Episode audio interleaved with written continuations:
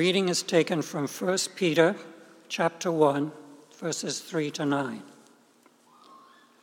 Blessed be the God and Father of our Lord Jesus Christ. According to his great mercy, he has caused us to be born again to a living hope through the resurrection of Jesus Christ from the dead, to an inheritance that is imperishable, undefiled, and unfading, kept in heaven for you, who by God's power are being guarded through faith for a salvation ready to be revealed in the last time. In this you rejoice, though now for a little while, if necessary, you have been grieved by various trials, so that the tested genuineness of your faith, more precious than gold that perishes though is tested by fire, may be found to result in praise and glory and honor at the revelation of Jesus Christ. Though you have not seen him, you love him. Though you do not now see him, you believe in him and rejoice with joy that is inexpressible and filled with glory, obtaining the outcome of your faith, the salvation of your souls. The word of the Lord.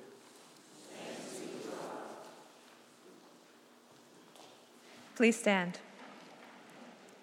The Lord be with you. The Holy Gospel of our Lord Jesus Christ, according to Matthew. Glory to you, Lord Jesus Christ. Now, after the Sabbath, toward the dawn of the first day of the week, Mary Magdalene and the other Mary went to see the tomb. And behold, there was a great earthquake for an angel of the Lord descended from heaven and came and rolled back the stone and sat on it. His appearance was like lightning, and his clothing white as snow. And for fear of him, the guards trembled and became like dead men. But the angel said to the women, Do not be afraid, for I know that you seek Jesus who was crucified. He is not here, for he has risen, as he said. Come, see the place where he lay. Then go quickly and tell his disciples that he has risen from the dead, and behold, he is going before you to Galilee. There you will see him. See, I have told you. So they departed quickly from the tomb with fear and great joy and ran to tell his disciples. And behold, Jesus met them and said, Greetings. And they came up and took hold of his feet and worshiped him. Then Jesus said to them, Do not be afraid. Go and tell my brothers to go to Galilee, and there they will see me. The Gospel of Christ. Praise to you, Lord Jesus Christ. So remain standing. Let's pray together. Heavenly Father, by your Spirit, may the truth of your resurrection be made real to us. That the reality that Jesus is risen, the tomb is empty, would form in us living hope. To your glory alone we pray. Amen. Would you be seated, please?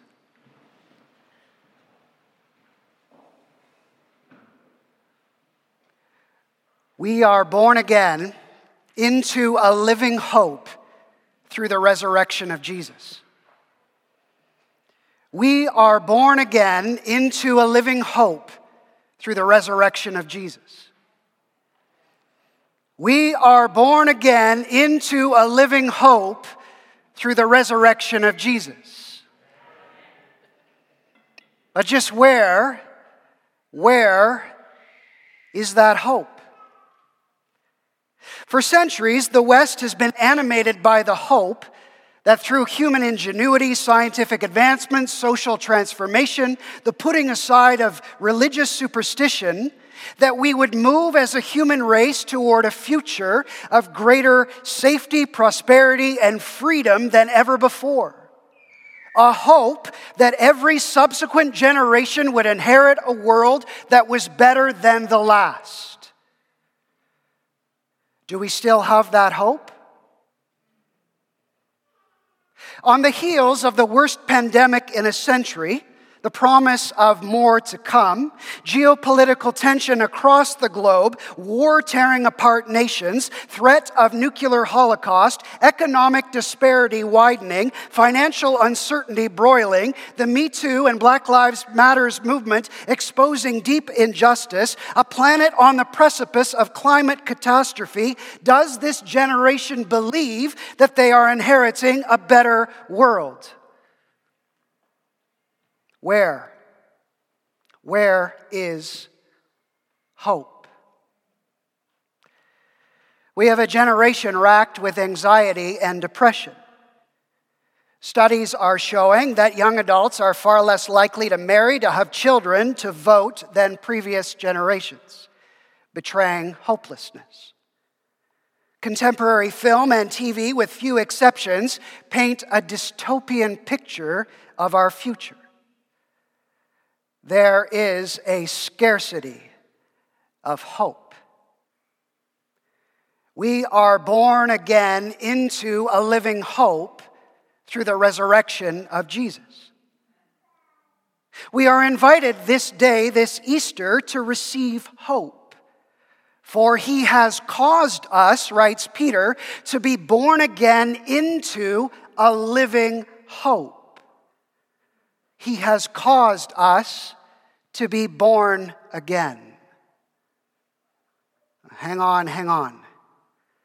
I want nothing to do with that born again stuff. Those are those overly emotional types, the, those with the fundamentalist mindset. I, I want nothing to do with that. Well, yes, a certain kind of Christian has claimed such an identity for themselves, but the Bible knows nothing but born again Christians. To be a Christian is to be born again. Every single one of us here began as a seed, a single cell. Loaded into that cell was everything that was needed to make you you. Your life, your very nature, is the unfolding of the genetic material that was found in that seed, that single cell. From the moment you lay a hold of Jesus by faith, we are born again. And this is not the turning over of a new leaf by moral transformation. This is God planting within us a seed of a new humanity, planting a new power, a new identity right at the very root of our hearts. And a new you begins to grow inside, forming in you new loves, new desires, new ambitions, new hopes, changing you organically, incrementally, all the way through your life. And this is a gift, a gift of grace, received by faith. He has caused us to be born again into a living hope. The central driver of that new humanity is this hope. Hope being what we believe about our future. And in English, hope has a sense of wishful thinking. I hope we're going to be able to do that thing this summer. I hope I'm going to get into that school. I hope that my team will win the championship. In English, hope has nothing more than simply wishful thinking. Biblically, however, to have hope is to have absolute certainty. I am absolutely certain about my future.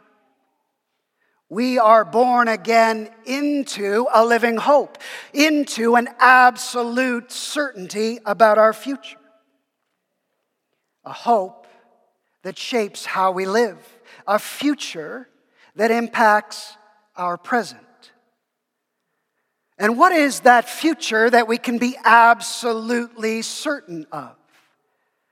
Peter continues, verse 4 an inheritance that is imperishable, undefiled, unfading, kept in heaven for you.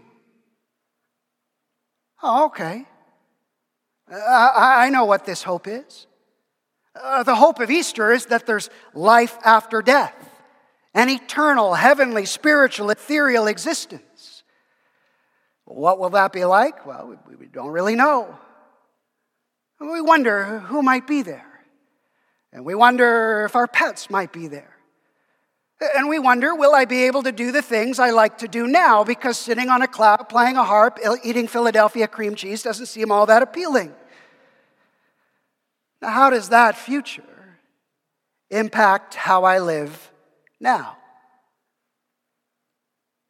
Well, many followers of Jesus are taught, in light of this hope, you better make sure that you don't do anything to disqualify yourselves from that future. And so you got to live faithful lives of following Jesus. You got to follow the Christian rules. And once we do that, got that covered, what do we do next? We don't rightly know.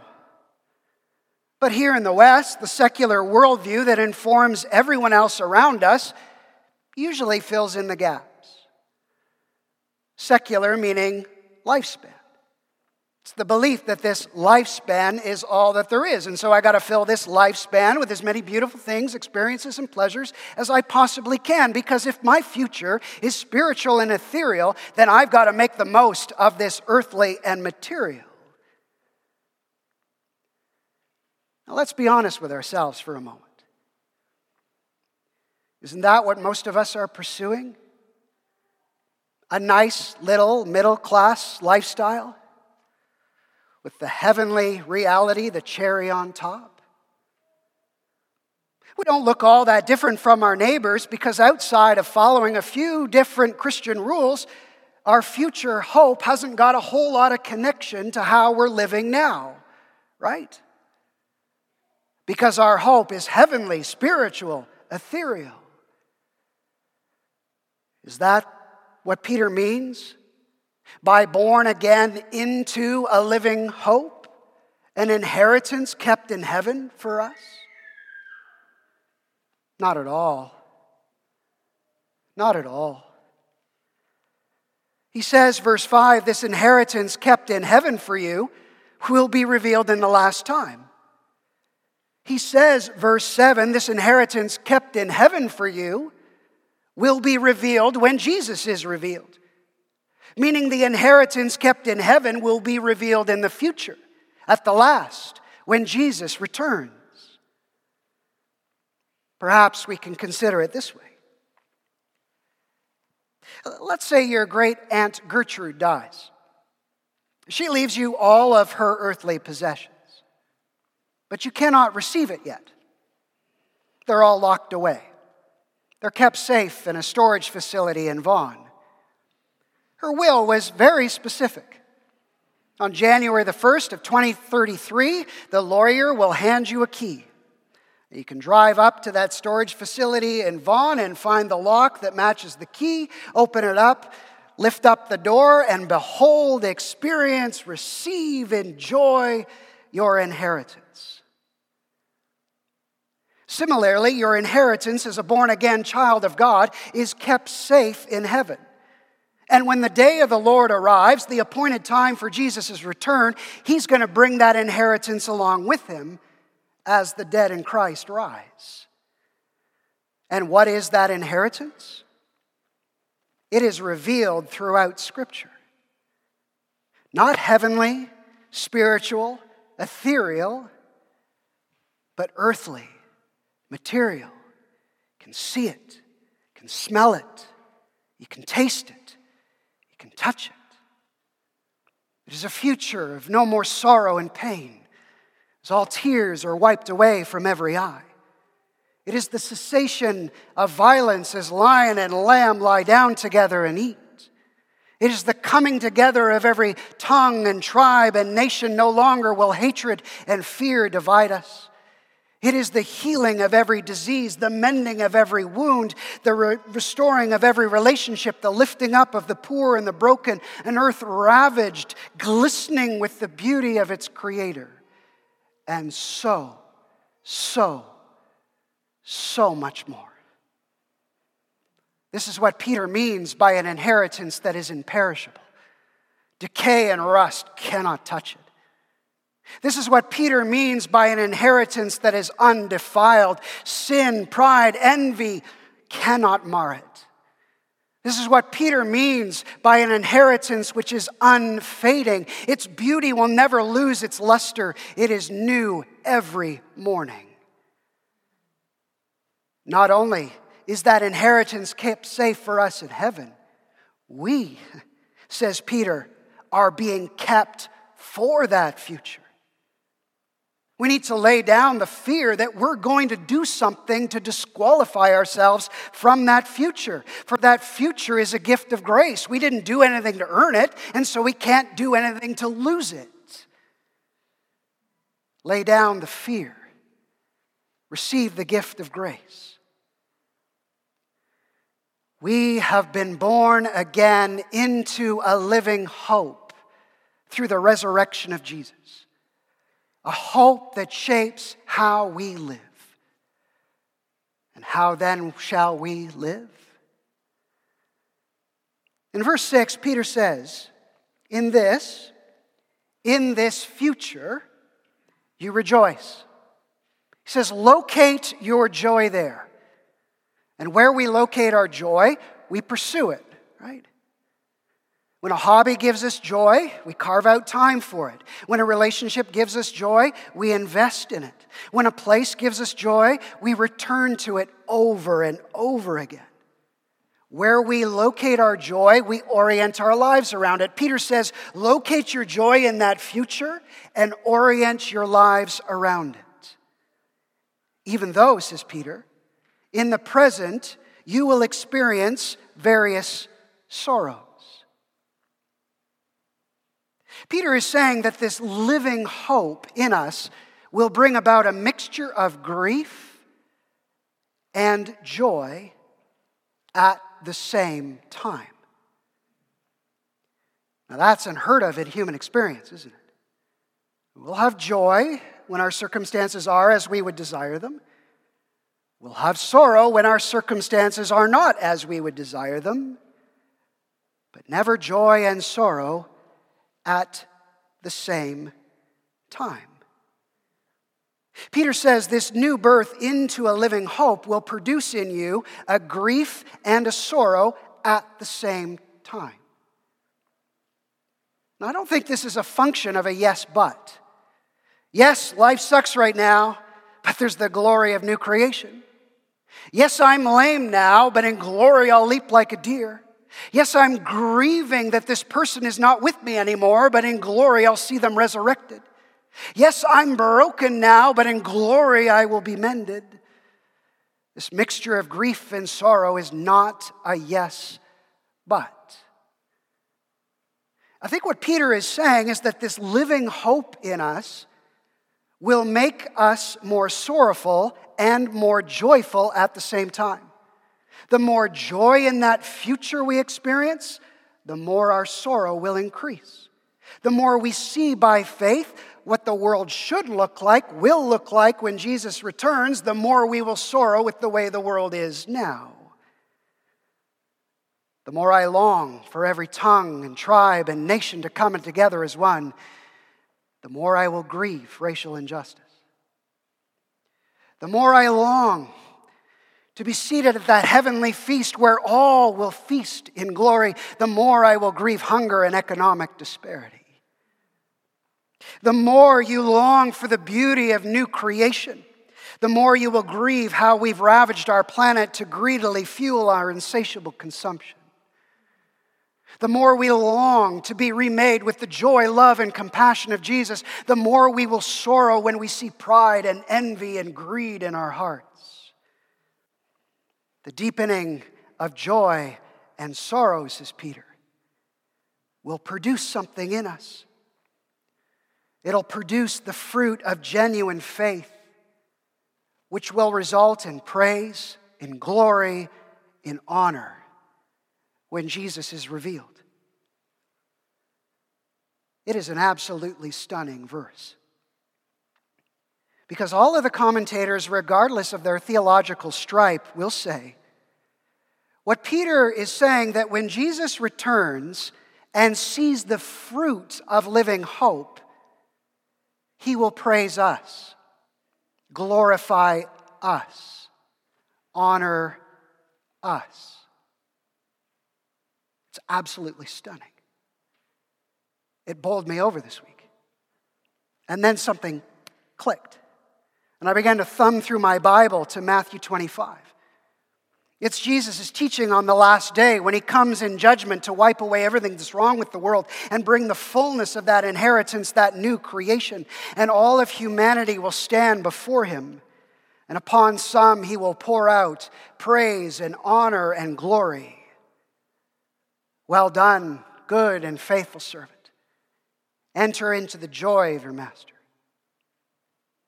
Come, ye blessed of my Father, inherit the kingdom prepared for you from the foundation of the world. And what will be the determining factor of that praise? You fed the hungry, you clothed the naked, you visited the sick and the captives. I remember growing up in the church, no one really knowing what to do with Matthew 25 because it seemed to undermine everything we believed in. I thought we were saved by grace through faith, and this passage seems to say that we're saved by good works. And so, because it didn't fit the theological system, we, we set it aside. But this teaching is expressing the natural fruit of being born again into a living hope, a hope that deepens our joy and our sorrow at the same time. Again, as we sorrow, where there is hunger and economic disparity, for the joy of the kingdom will be a feast for all. We sorrow where there is bondage, for the joy of the kingdom will be freedom from everything that enslaves us. We sorrow for divisions between peoples, for the kingdom is the joy of every tongue and tribe and nation coming before Jesus. We sorrow where there's disease, for the joy of the kingdom will be healing. We sorrow for every sin we encounter, for the joy of the kingdom will be being freed from all that mars us. That deep sorrow and that deep joy bubbles over into action. Captives freed, hungry fed, sick ministered to, divisions healed, sin repented of. This is not the hope of a nice little middle class life with a heavenly cherry on top. This is an entirely new way of living. For we are not citizens of this world, we are citizens of new creation in this world.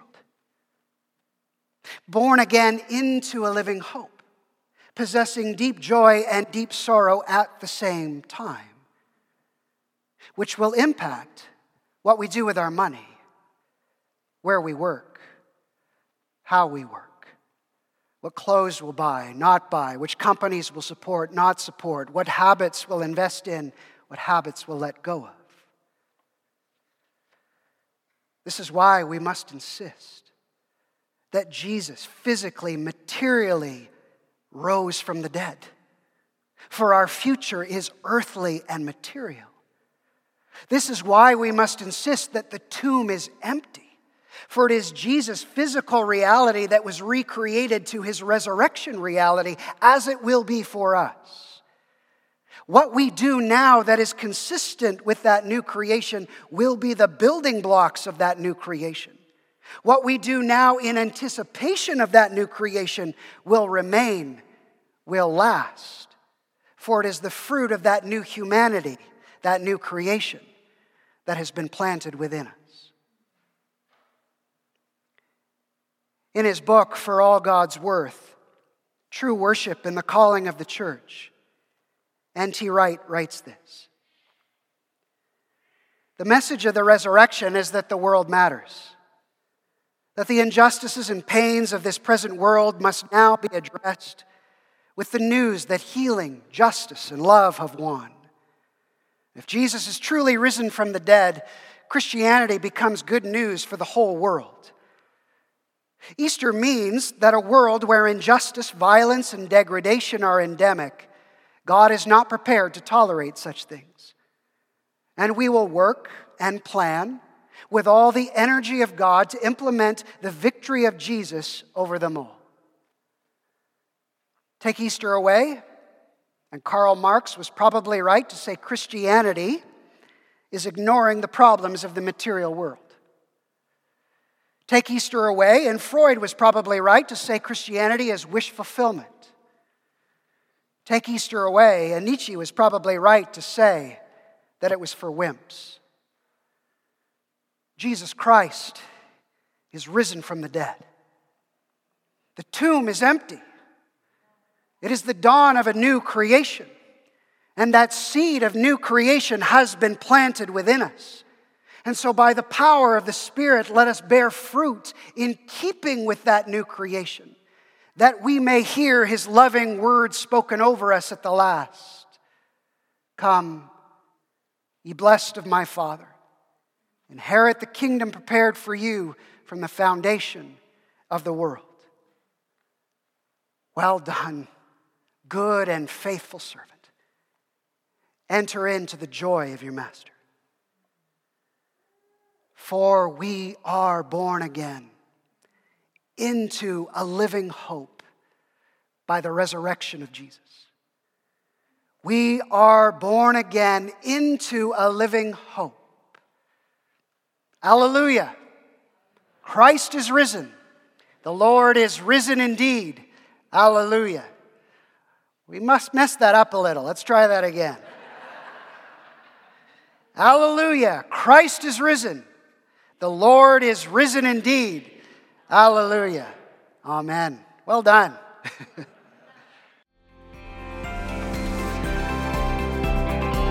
You've just listened to a podcast from Little Trinity Church in Toronto.